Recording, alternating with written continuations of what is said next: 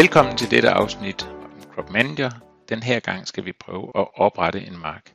Jeg går herop under Redigere marker, og øh, jeg vil gerne oprette en mark. I det her tilfælde vil jeg gøre det ud fra markblok. Jeg kan også vælge selv at indtegne den, men jeg vælger markblok og finder den. Så klikker jeg på den mark, jeg vil oprette, og så kender den allerede nu øh, arealet på marken. Herefter skal jeg vælge en forfrugt, og øh, den kan jeg vælge hernede.